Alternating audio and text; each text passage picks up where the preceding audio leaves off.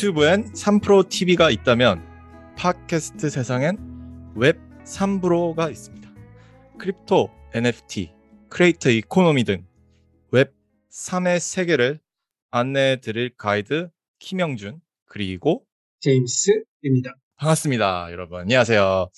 네, 웹삼브로 첫 번째 방송이 시작하게 됐습니다. 우선 저희 소개를 한번 해드릴까 하는데요. 네, 안녕하세요. 저는 한국에서 크리에이터 이코노미를 이끄는 대표 스타트업을 아직 꿈꾸고 있는 스태시펍의 키명준입니다. 반갑습니다. 그리고 저랑 같이 이제 진행해 주실 분 제임스 씨 한번 청취자분들한테 자기 소개를 한번 해주십시오. 네, 저는 한국에서 VC 신사역으로 일하고 있고 웹3에 지대한 관심을 갖고 있는 제임스라고 합니다.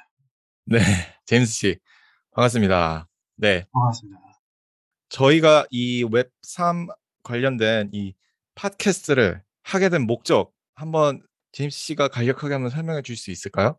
가장 큰 이유는 웹3가 지금 미국 실리콘밸리에서는 어떻게 보면 새로운 혁신을 가져다 주는 그런 기술로 아니면 뭐 기술적 트렌드로 소개가 되고 있는데, 그래서 트위터라든지 주요 팟캐스트에서는 지금 웹3를 따로 소개할 만큼 그런 정도로 이제 새로운 트렌드를 일으키고 있는데, 아직 한국에서는 그 웹3에 대한 정확한 정보라든지 트렌드를 파악할 수 있는 소통의 창구가 없어서 저희 또한 비전문가이지만 저희가 얄팍하게나마 얻은 지식을 청취자분들께 우선 공유하고 싶은 마음에 시작을 하게 되었습니다.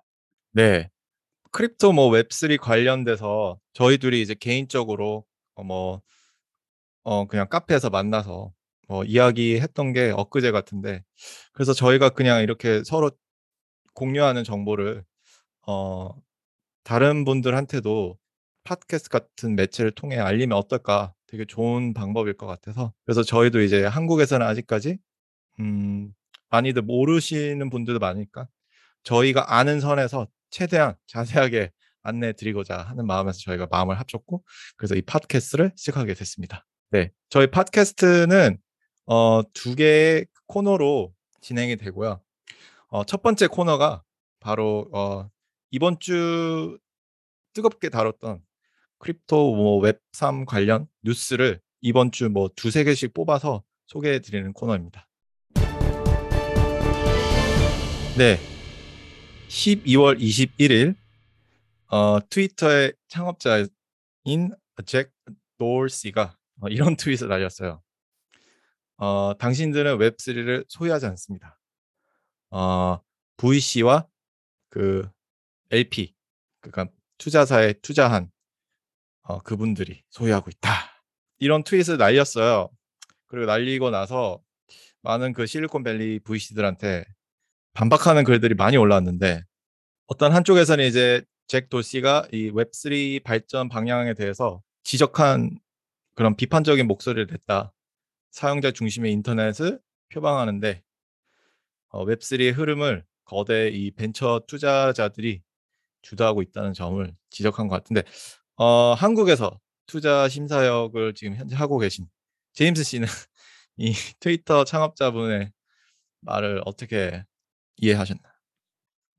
그냥 제 생각에는 좋게 해석하자면 잭 도시 같은 어떻게 보면 영향이 있는 사람이, 어떻게 보면 웹3가 아직은 유스 케이스가 나오진 않았으니까 웹3도 어떻게 보면 현재로서는 그냥 그 큰 개념적인 그냥 아이디어이기 때문에 그거에 대해서 너무 막 어떻게 보면 지금은 NFT로 조금 발현이 된 것 같은데 그 자체도 조금 버블이 있는 모습이 있고 하니까 경고를 하려고 해서 좀 그런 모습을 경계해야 된다라고 경고의 메시지를 던지는 것 같고요. 근데 또 거기 트위터 그 리플 트레드를 보면 또 그런 코멘트가 되게 많더라고요. 잭 도시는 트위터 만들 때 VC 투자 받아서 트위터 만든 건데 너무 위선적이지 않냐. 너는 VC 돈 받아서 성공했었는데 이번 웹3는 또 VC 돈 많이 받아서 성공할 수 없다라든지 이런 말은 좀 많이 안 맞는 것 같다. 그래서 그 말도 조금 네, 일리가 있는 것 같아서 뭐 나름 재밌었고, 그냥 저는 이런 이슈와 별개로 트위터에서 이렇게 어떻게 보면 대놓고 적나라하게 서로의 의견을 이렇게 공유하고 치고받을 수 있다는 게 되게 재밌었습니다. 저는 이거에 대해서 한 줄 평하면 두 줄까지 할게요. 일단 잭 도시가 자기 첫 트윗 날린 걸 그걸 NFT로 해서 경매에서 팔았거든요. 290만 불. 저는 정말 약간 내로남불?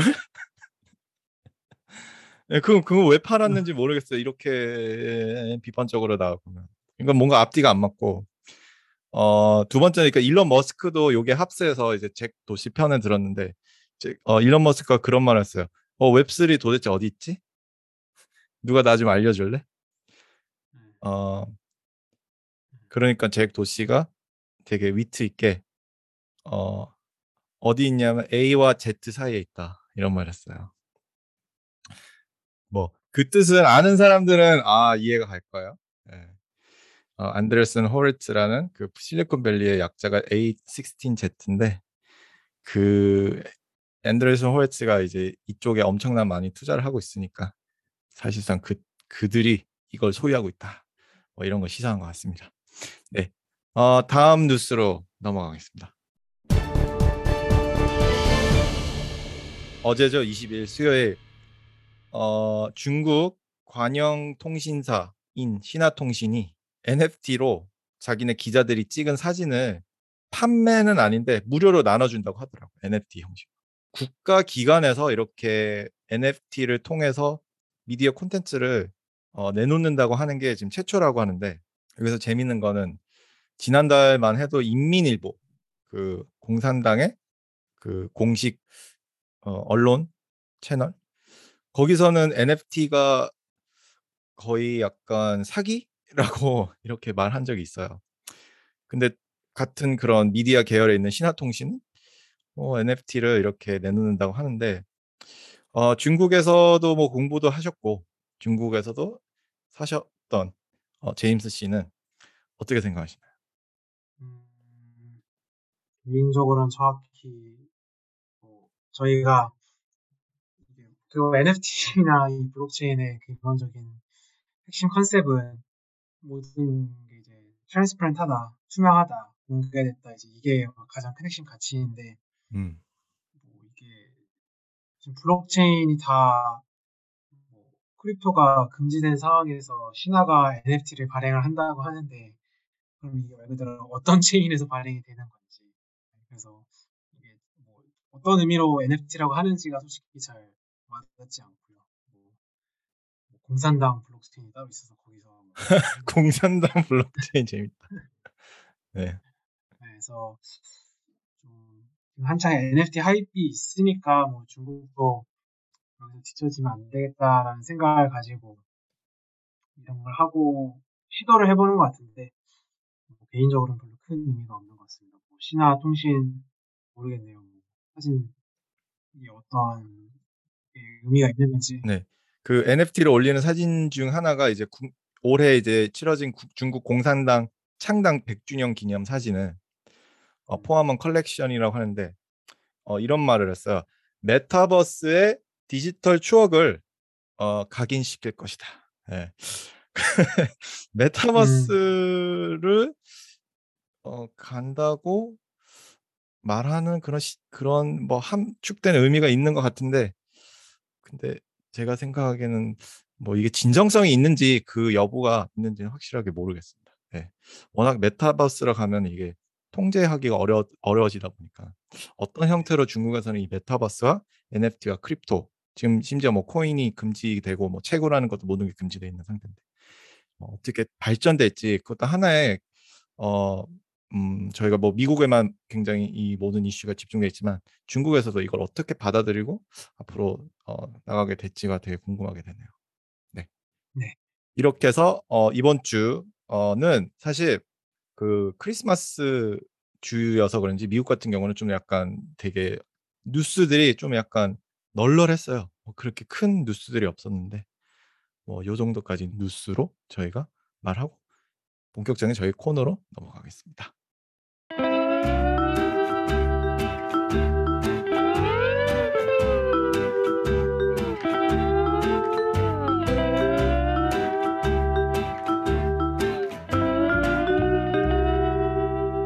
웹3브로. 네, 저희 그러니까 이제 다음 코너로 준비한 게 이제 매주 저희가 테마를 정해서 그 토픽에 관한 이야기를 나눠보는 시간을 갖는 거예요. 그래서 이번 주는 이런 질문을 저희가 던졌어요. 웹3란 무엇인가? What is 웹3? 그래서 이제 저희가 이제 자료도 이제 3개씩 뽑아왔고 서로 이제 공유하면서 내가 생각하는 웹3는 이런 것이다 라는 걸 한번 각자 이렇게 이야기를 해보겠습니다. 네, 제임스 씨는 웹3가 무엇이라고 생각하시나요? 네, 그래서 우선 웹3를 정의하려면 웹1과 웹2는 무엇인가에 좀 정의를 해야 될 것 같고, 그래서 이거는 이제 A16G의 앤더슨 호로위츠에서 정의한 내용인데, 거기서 인용하자면 웹1은 인터넷에 있는 모든 것은 공짜다.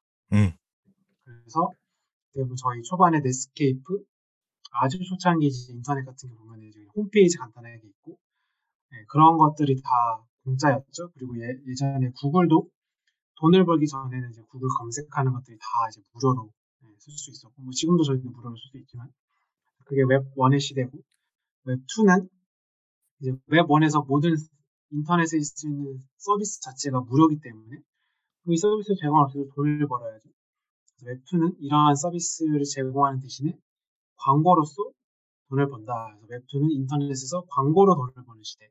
그래서 흔히 저희가 지금 아는 구글 당연히 가장 큰 광고 회사 중 하나죠. 그래서 실제 예전에 기사 보니까 중국을 제외한 전 세계 광고비의 절반이 애플, 페이스북, 알파벳, 구글이 점유하고 있다. 이제 이런 기사를 본 적도 있고요. 그래서 페이스도 당연히 전 세계에서 아주 큰 광고 회사로 알려져 있고, 그래서 이렇게 광고로 돈을 버는 게 이제 웹2다. 웹3는 그럼 이제 광고가 아닌 인터넷에 이렇게 그러면은 예를 들면 유튜브를 예를 들자면 유튜브 생태계에서 이 에코시스템 아니면 이 플랫폼에서 가치를 만들어내는 사람들은 누구냐 했을 때 크게 두 부류로 나눌 수 있겠죠. 저희같이 네. 유튜브에 들어가서 동영상을 소비하는 이제 소비자층, 그리고 유튜브 플랫폼에 콘텐츠를 올리는 이제 크리에이터, 그리고 이제 그 중간에 이제 플랫폼 역할을 하는 이제 유튜버가 있을 텐데, 유튜브 당연히 저희가 알다시피 광고로 돈을 벌고 있고, 여기서 이제 그럼 보통 흔히 알다시피 조회수가 많이 나오면 그만큼 광고료를 이제 크리에이터가 가져간다라고 하는데, 실제로 수익 구조를 보게 되면 제가 예를 들면 크리에이터인데 100만 원을 번다고 했을 때 유튜브가 대략 한 60%에서 70% 가까이 이제 떼갑니다. 왜냐면 플랫폼 사용료라는 명목 하에 30%를 이제 크리에이터가 가져가는데, 이제 웹3는 기본적으로 이러한 플랫폼 어떻게 보면 중간 매개체가 이 수수료를 떼는 게 옳지 않다. 네, 거의 절반 이상을 떼가는 게 이게 옳지 않다. 왜냐하면 왜요? 거의 크리에이터가 10이라는 가치를 창출했는데 소비자가 이거에 대해서 10이라는 가치를 크리에이터한테 기부하고 싶은데, 이 중간에 어떠한 이 인터미디어리가 플랫폼이 이제 엄청난 경제적 이득을 취하는데 이게 옳지 않다는 것을 시작을 하고요. 그래서 기본적인 컨셉은 소비자가 10을 보내면 크리에이터가 10을 받을 수 있는 이런 비즈니스 모델이 가능하게 하는 게 웹3다라는 거고, 그러면 이거를 가능하게 할 수 있는 인프라는 블록체인이다. 네. 그리고 거기서 더 나아가서 소비자도 이 컨텐츠를 소비하면서 여기도 재무적으로 이제 금전적인 이익을 얻을 수 있는 이제 그런 구조를 만들어낼 수 있다는 게 이제 웹3입니다. 그래서 그러면 소비자는 어떻게 해서 돈을 벌 수 있냐라고 했을 때, 여기서는 좀 더 나아가서 이제 코인, 토큰까지 나가게 되는데, 좀 더 예를 들면 설명을 드리자면 저희가 멜론이나 복스 같은 스트리밍 서비스에서 저희 같은 유저가 들어가서 리플 남기고 네, 라이크 누르고 하는 것들이 결국에 당연히 멜론이나 벅스 입장에서는 플랫폼이 활성화하기 때문에 본인들의 기업가치 밸류에이션이 올라가죠.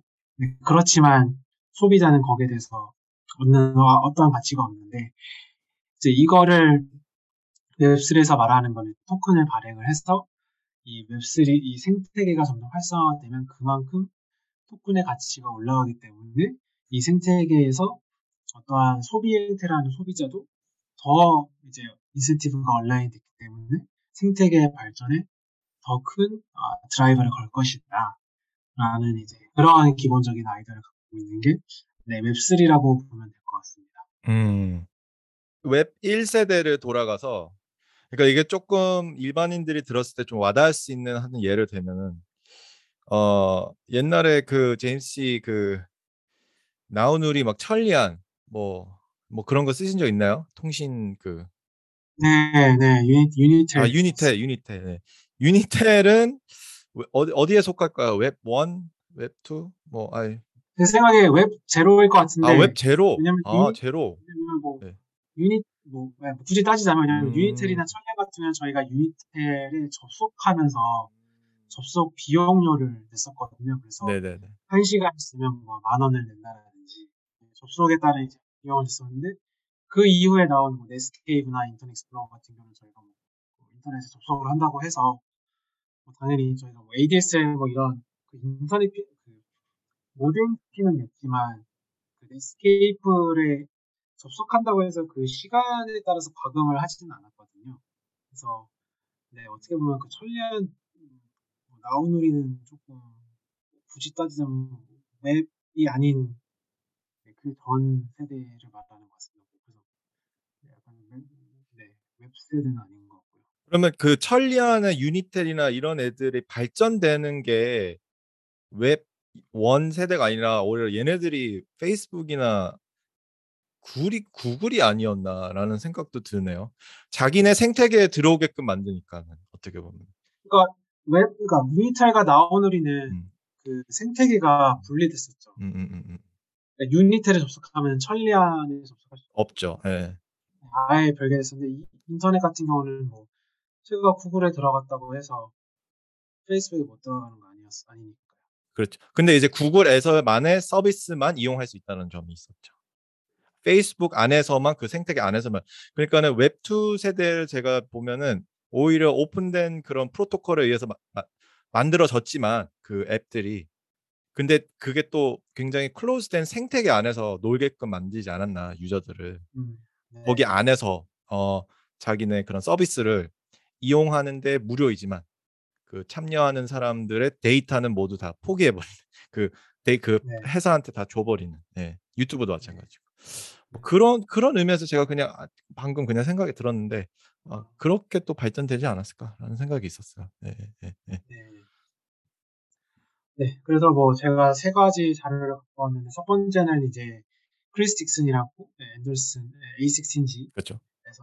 투자 파트너를 담당하고 있는 분이랑 나발이라고 이제 전 세계에서 가장 큰 이제 엔젤 펀드 플랫폼 엔젤리스트를 만든 분 두 분이 나와서 웹3 NFT에서 설명하는 내용이고요. 크리스 딕슨은 뭐 조금이라도 관심을 가지고 웹3에서 가장 큰 뭐 인플루언서라고 보시면 돼요. A16에서 네. 잭 도시랑 그 트위터로 썰전도 붙었었어요. 요번에. 네. 네.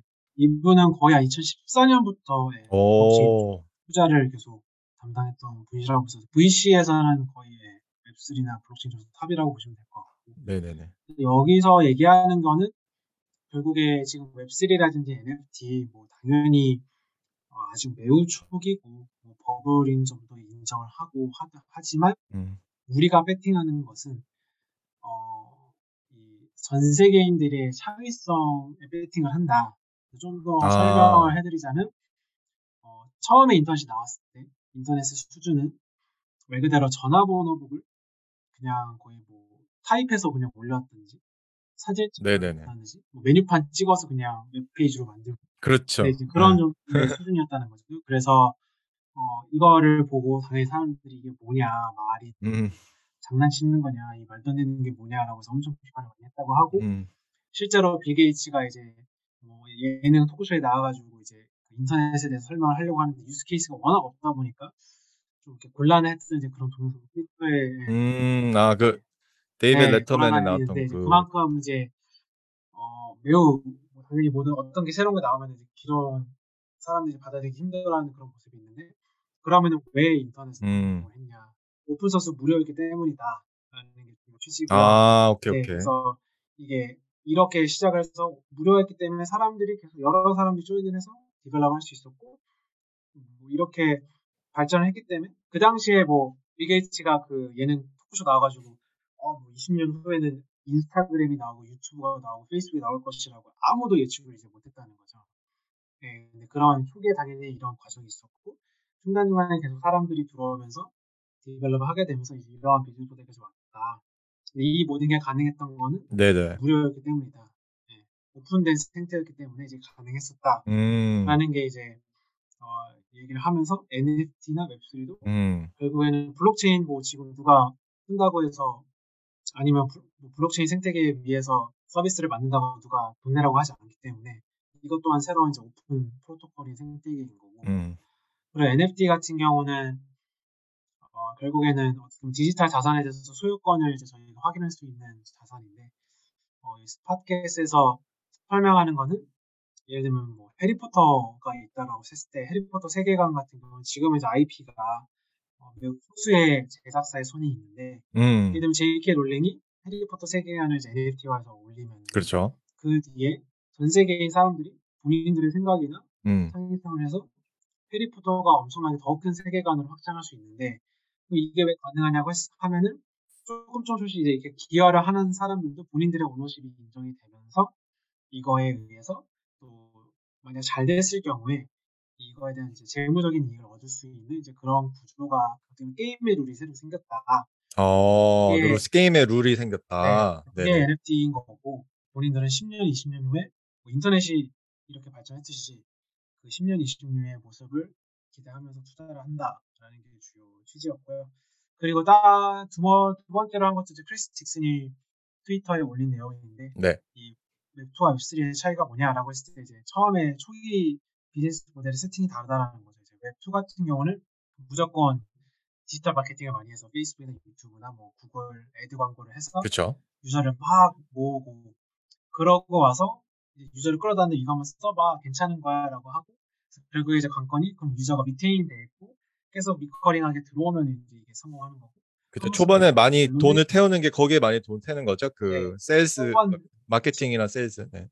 써봤는데 별로네라고 하면 이제 바로 나가버리면 근데 이 웹3 같은 경우는 초반에 유저를 끌리기가 매우 좋은 게 유저가 이 초기 참여자로서 플랫폼에 들어와서 계속 쓰게 되면 이제 토큰이라는 인센티브를 얻게 되고 만약 이 생태가 점점 활발하게 성장하게 되면 이 토큰의 가치가 오르기 때문에 단순히 뭐 광고를 봐서 들어오는 게 아니라 본인도 어떻게 보면 초기 파운더의 마음을 가지고 할 수 있는 이렇게 인센티브가 다르기 때문에 웹3는 웹3와 웹2의 차이점이 매우 크다. 어떻게 보면 웹2는 그냥 단순한 이용자의 관점이라면 웹3는 이용자 / 생태계의 조성자예요. 네네.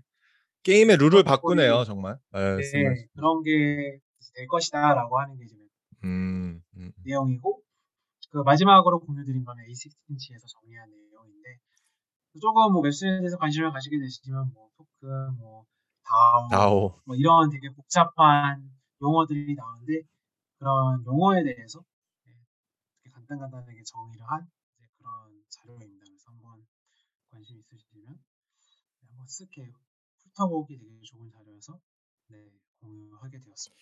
그 제임스 씨가 그 마지막으로 올린 그 자료는 그거를 뭐 그 북마크나 그런 거 저장해놓고 아니면 PDF로 다운받을 수 있거든요. 언제든지 뭔가 유튜브나 뭐 다른 팟캐스트나 아니면 기사를 읽을 때 저 용어는 무엇이지? 라고 했을 때 물론 영문으로 돼 있지만 근데 되게 뭐 어렵지 않게 그렇게 정의를 해놔갖고 영어로 제가 생각에는 항상 그 정의가 생각나지 않을 때 다시 돌아갈 수 있는 그런 되게 유용한 자료가 될 것 같아요. 제임스 씨 이야기를 들어보니까는 제가 그냥 한 줄로 그냥 정리를 하자면, 뭔가 이렇게 단순히 이제 소비하고 참여하는 어떤 관중의 스탠스가 아니라 거기 안에 들어가서 참여도 하면서 거기에 해당되는 인센티브도 내가 나중에 같이 누리게 되는, 예, 그래서 뭔가 그 한 가지 롤에만 만약에 그 사람들이 정해져 있었다라면 웹3는 그 롤이 액티브해지는, 거기다가 이제 수익화도 시킬 수 있는 뭐 그런 형태로 이렇게 웹이 만들어주게끔 발전되는 것 같은 생각이 들어요. 예. 그래서 제가 이제 생각하는 웹3란 무엇이냐면, 저는 그냥 제가 크리에이터 이코노미에 지금 스타트업을 하고 있는 사람으로서 저는 콘텐츠를 그 세 단계로 나눠봤어요. 그러니까 웹 1세대에서는 주로 이제 정보의 콘텐츠가 많이 올라와 있고, 그 정보의 콘텐츠를 왜 인터넷에 올렸냐면 그냥 가장 효율적인 방법이었어요. 네. 전화부, 아까도 뭐 제임스 씨가 말했지만은 뭐 그냥 전화 그 옐로북이라고 하죠. 그런, 아니면 벼락 시장에 있는 그런 정보들, 이런 거를 그냥 웹에 올리니까 굉장히 효율적이고 빠르죠. 그냥 검색하고 되면 되니까. 그래서 저는 1세대는 그거에 집중돼 있었고, 2세대에 가서는 이제 개인적인 콘텐츠가 올려지게 되는 세상이 온 거죠. 그래서 개인적인 콘텐츠가 올려지는데, 여기서 이제 특징은 또 하나가 스케일이 생긴 거예요. 스케일이 왜 생겼냐? 스마트폰이 생기면서 사람들이 뭐 자기 주머니에 이제 들고 다니는 컴퓨터와 뭐 카메라가 있으니까 어디든지 가서 자기가 그 순간을 찍어서 올려도 되는 그런 세상이 온 거죠. 그래서 이 뭐 스마트폰과 페이스북이 만나면서 그 개인의 그런 데이터들이 추억들이 웹에 올려지면서 사람들한테 공유하게 되고, 그게 이제 확산이 된 거죠. 그게 이 웹2의 가장 큰 특징이었다라고 보고요. 웹3에 와서는 이제 어떤 컨텐츠가 많이 발생되냐? 크리에이티브한 컨텐츠가. 예. 근데 여기서 이제 크리에이티브한 컨텐츠들이 특징이 뭐냐면 이걸 수익화 시킬 수 있다는 거야. 웹3에서는. 예. 크리에이티브한 콘텐츠들을 단순히 보고 듣고 뭐 소비하고, 이게 아니라 인터넷상에서 판매할 수 있고, 뭐 아까 말했지만 NFT 같은 경우. 네. 판매할 수 있고, 자기의 콘텐츠를 너무나 좋아하는 그런 추정자들, 팬들, 진정한 팬들이 뭐 크라우드 펀딩을 해서, 네, 그 사람한테 뭐 돈을 줄 수 있는 그런 기능들이 만들어지고, 두 번째 특징은, 이 웹3의 특징은 그런 데이터들이 이제 secure하게, 예, 되게 보안이, 웹2에서는 그런 데이터들이 중앙화된 시스템에 저장이 돼 있었다면, 이제 웹3에서는 오히려 그 중앙화돼 있던 시스템들이 오히려 되게 역효과가 많이 난 거예요. 예. 뭐 가장 대표적으로 2016년에 캠브리지 애널리티카가 페이스북 개인 유저들의 데이터를 이용을 해서 트럼프를 당선시키는데 어느 정도 역할을 했다는 게, 그게 나왔었잖아요. 그러니까는 그때부터 사실 사람들이, 많은 소비자들이 이제 페이스북에 대한 그 신뢰가 많이 떨어졌거든요. 예. 그러니까는 이제 웹3 세상에서의 이 데이터는 secure 되는 거죠. 예. 블록체인이라는 기술로 인해서. 예. 그래서 그게 특징인 것 같아요. 제가 고른 그 세 개의 소스는 약간, 그러니까 들어보면은 뭔가 이렇게 일맥상통하는 그런 테마가 있는데, 첫 번째는 그 성소라 그 워싱턴 대학교 MBA 전 교수님이 나오신 인터뷰를 한 건데, 한 영상입니다. 거기서 이제 전 교수님이 이제 소개하는 글 중에 그 이야기 중에 하나가, 그 미국의 그 IT 전문 그 매거진 잡지인 그 와일드 창립자가 쓴 1000 True Fans라는 그 글을 소개해 줬거든요. 그래서 그 글의 그 핵심 포인트는 이거예요. 인터넷으로 먹고 살 수 있다. 1000명만 있으면 된다. 1000명이 뭐 1000명의 진정한 팬들만 있으면 당신이 만드는 콘텐츠를 구매해서 당신이 어떻게 뭐 굶어 죽지 않는다. 뭐 어느 정도 먹고 살 정도의 그런 돈을 벌 수 있다. 근데 여기서 이제 제가 좀 재미있게 봤던 부분 중에 하나는, 그 성 전 교수님이 아니다, 이제는 100명만 필요한 시대가 됐다.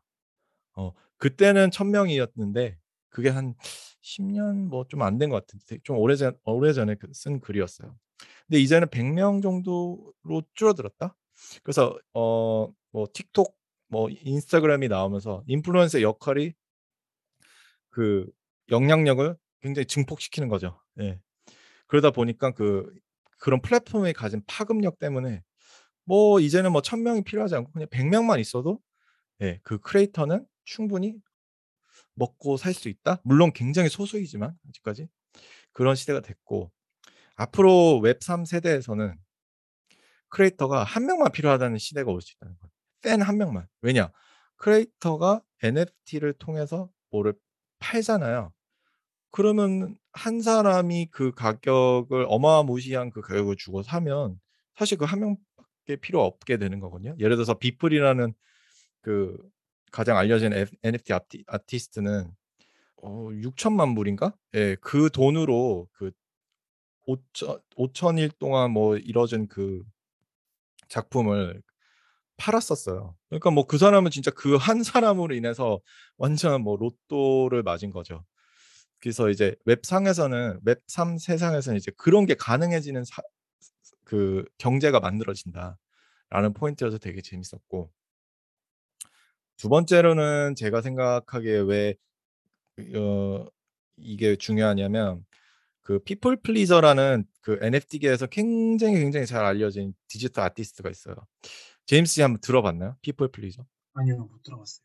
그 유니스왑은 들어봤나요? 유니스왑? 유니스왑은 들어봤죠. 그죠. 유니스왑이 그 코인베이스가 한국으로 치면 약간 빗썸, 업비트를 디파이 시킨 게가 이제 디센트럴라이즈된 플랫폼으로 만든 게가 이제 유니스왑이거든요. 예. 그러니까 암호화폐를 거래하는 그런 플랫폼인데 얘네들은 디센트럴라이즈 폼으로 가는 거죠. 네. 유니스왑이라는 그 회사의 무슨 론칭 파티인가 무슨 서비스 론칭 이벤트에 이 여성분이 그 45초짜리 영상을 만들어줬어요. 네, 이분이 그래픽 디자인 출신 사람인데 그게 엄청난 파장을 또 일으켰고 되게 멋있어요. 제가 그 링크를 나중에 저희 그 뉴스레터를 통해서 다 공개를 할 텐데 그 한번 보세요. 뭐 그냥 짧고 그냥 뭐그 유니스왑이 그 마스코트가 유니콘이거든요. 그래서 막 이렇게 색깔도 되게 미래지향적인 그런 막 색깔이랑 막 그런 비주얼이랑 이렇게 해서 만들었는데 하여튼 그게 결국엔 NFT로 해서 얼마로 팔렸을 것 같아요, 제임스 씨? 100억? 100억? 아니 100억까지는 안 100억 했으면 대박인데. 그래도 5억, 6억, 예, 52만 불 정도인가 그렇게 팔렸는데 여기서 재밌는 거는 그 피플 플리저라는 그 아티스트가 절반은 기부를 했어요. 예. 그 다음에 나머지 절반은 그 유니스왑에서 기부를 하고, 예, 그런 식으로 기부를 했는데 하여튼 이분이 그 어떤 그 NFT 이 NFT 관련 행사가 지금 가장 많이 그 열리는 곳이 어딘지 아세요, 제임스 씨? 이거 관련된 파티 마이애미 아닌가? 아, 마이애미 엄청 많이 떴죠. 예, 마이애미는 뜨는데 그리고 마이애미가 맞긴 맞아요. 예, 되게 핫한 플레이스인데. 근데 이 NFT, 이 문화 쪽, 이 아트 쪽 관련돼서는 당연히 그 문화의 수도인 그 세계 문화 수도라고 하는 그 뉴욕, 네, 뉴욕이 가장 핫해요 지금 이런 디지털 아티스트들이 활동할 수 있는. 그래서 거기에 이제 피플 플리저가 초대를 받아서 디너 파티에 가는데 거기엔 그 자리에 참석한 그 나머지 그런 그 파티 참석자분들은 세계에 내놓을만한 그런 부호들이었어요. 네. 그 아트 시장에서 큰 손들, 진짜 큰 손들, 그냥 말 그대로 진짜 큰 손들이 앉아 있었는데 피플 플리저가 이런 이야기를 했어요. 나는 이제 더 이상 당신들의 재정적인 도움이 필요 없게 됐다. 나를 따르는 추종하는 커뮤니티 사람들이 내가 어떤 프로젝트를 한다 그러면 그런 크라우드 펀딩을 통해서 나한테 돈을 이렇게 주고 나는 그걸로 창작 활동하고 나는 또 그걸 또 팔고. 그리고 이 사람이 그 최근에 이더리움 그 탄생 관련된 다큐멘터리를 이 사람이 만든지 모르겠는데 뭐 주동자 한 분으로서 그 다큐멘터리 이름이 인피니티 가든이거든요. 그래서 그거를 이제 그 제작한다고 크라우드 펀딩을 했어요. 그래서 자기 이제 커뮤니티에 알렸죠. 하니까 48시간 만에 200만 불이 모인 거예요. 와, 다큐멘터리 200만 불 모이기가 어렵거든요, 제임스 씨. 네, 엄청 어려운데 그 24억 원이라는 숫자를 모아서 그게 지금 제작이 됐는지 아마 저도 확인해봐야 되겠는데, 예, 그런 예를 들면서 그 지금 기존의 이런 판을 다 깨는 거예요. 이제 아티스트로서 나는 더 이상 당신들의 그런 재정적인 힘에 의존할 필요가 없는 세상이 됐다. 예. 그래서 이 사람이 영어로 이런 말을 했거든요. 권력 이동이 생겼다. 그러니까는 부호의 개인들로부터 이제 집단의 이더리움을 가지고 있는 그런 사람들한테 이 권력이 이동이 돼서 저는 그 현상이 되게 재밌는 것 같아요. 그러니까 저는 웹3를 보면서 이제 마지막 자료를 제가 소개해드리면, 이거는 BBC 드라마 중에 그 닥터 후라는 드라마가 있어요. 그 타임머신 타고 막 전 시대를 돌아다니면서 막 이런저런 이벤트, 실제 일어났던 이벤트나 막 위인들 만나고 그러는데, 그 반고흐를 이 현재 시대로 데리고 와요. 그래서 이제 오르세 그 미술관으로 데리고 가서 큐레이터한테 물어보거든요. 그 반고흐는 옆에 있는데, 그래서 그 오르세 미술관 가봤나요, 제임스 씨? 네, 가봤습니다. 반고흐 그 전용관에 가서 제가 그 그림 앞에서 그냥 서 있게 된 기억이 나는데, 하여튼 그때 이제 큐레이터를 물어봐요. 큐레이터는 당연히 옆에 반고흐 있는지 모르죠. 그래서 큐레이터가 그는 괴로운 삶의 고통을 황홀한 아름다움으로 바꿔놓은 가장 위대한 화가, 가장 인기 많은, 가장 사랑받는 화가다. 근데 여러분도 아시겠지만은, 그리고 이제 반고흐가 옆에서 막 엉엉 울어요. 그래서 왜 우냐고 하니까 막 기쁨의 눈물이라고. 근데 여러분도 다 아시겠지만 반고흐는 물푼으로 죽었잖아요. 네, 자신이 실패자라서 루저라고 생각. 근데 저는 NFT나 이런 웹3 세상에서는 어쩌면 100%는 아니지만 배고픈 아티스트들이 어쩌면 좀 줄어들 수 있겠다는 생각이 드는 거예요. 네. 왜냐, 결국은 인간은 어떤 자기가 유명하든 아니든 모든 인간은 뭔가 이렇게 자신의 삶에 어떤 의미가 있고, 우리가 이 세상에 조금이라도 영향을 미쳤다는 걸 좀 아이폰을 만들고 막 모델 3를 만드는 그런 게 아니라 그냥 작은 의미로서 이 세상에 뭔가 좋은 영향을 끼쳤다는 걸 알고 싶어 하는 게 인간의 마음인 것 같은데, 그것만으로 알려준다고 해서 뭐 먹고 살 수는 없잖아요. 근데 그렇게 먹고 살 수 있어 이제 세상이 되겠다라는 생각이 드는 거예요, 이 웹3 세상에서는. 네. 그래서 저는 그 영상 중에 그 누가 이제 영어로 이런 댓글을 썼어요. 근데 저는 이 댓글이, 저는 굉장히 이 웹3 세상에 앞으로 어떻게 될지는 뭐 확실하게 모르겠지만, 근데 어떤 가능성을 보여주는 것 같아요. 네. 제가 이걸 읽고 제 이야기를 여기서 마치도록 하겠습니다. 네.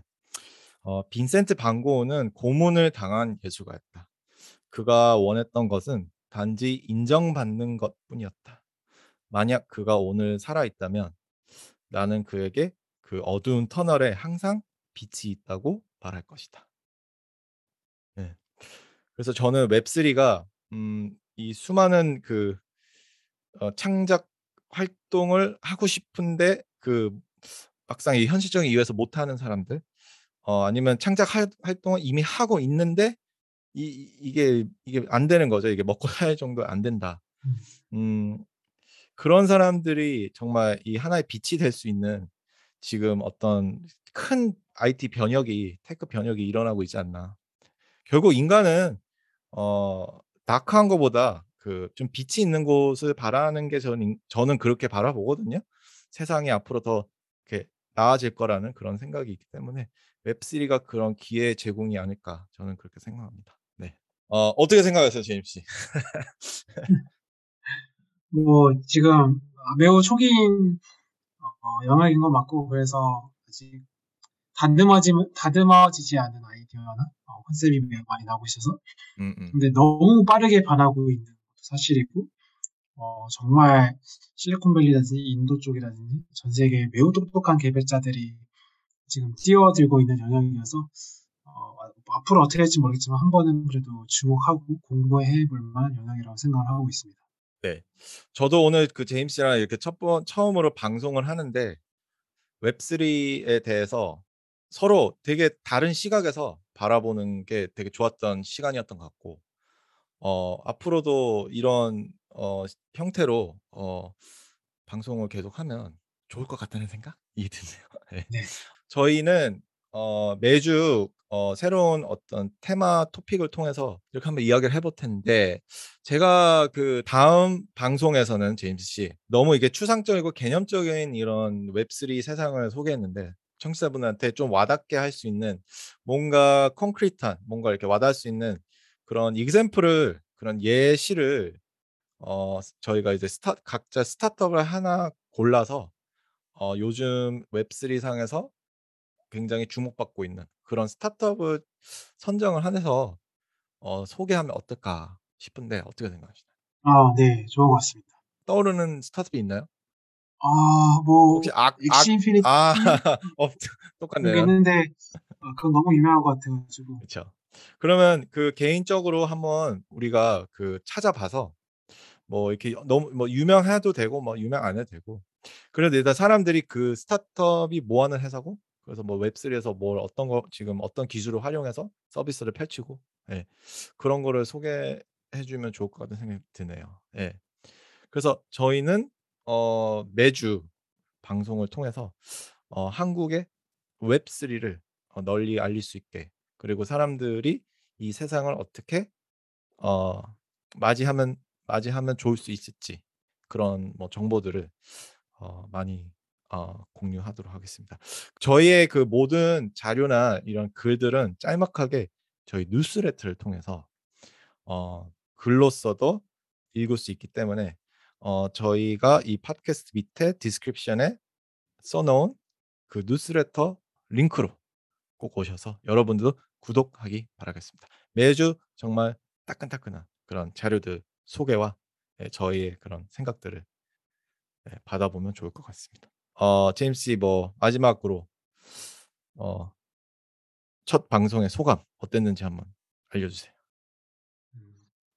소감이라기보단 저희 그냥 청취자분들께 드리고 싶으면, 저희도 솔직히 잘 모르는 영역이고 공부하는 단계이기 때문에 그냥 저희가 조금이나마 듣고 읽었던 내용을 공유하는 수익 때문에 분명히 오류도 있을 것이고 저희가 잘못 이해하는 부분도 있다는 점은 좀 미리 말씀을 드리고 양해를 구하는 바이고요. 어쨌든 새로운 영역이다 보니까 아주 재밌고 조금 논란의 여지가 있는 부분이 되게 많은 것 같아서 그런 점을 조금 참고를 하시면서 들으면 좋으실 것 같습니다. 네, 그러면 저희는 이렇게 처음 방송 이렇게 마치도록 하겠고요. 제임스 씨는 다가오는 이 크리스마스, 따뜻한 크리스마스 되시고 행복한 주말을 보냈으면 바라겠습니다. 네, 감사합니다. 유튜브엔 3프로TV가 있다면 팟캐스트 세상엔 웹삼브로가 있습니다. 저는 키명준이었고요. 그리고 제임스였습니다. 감사합니다.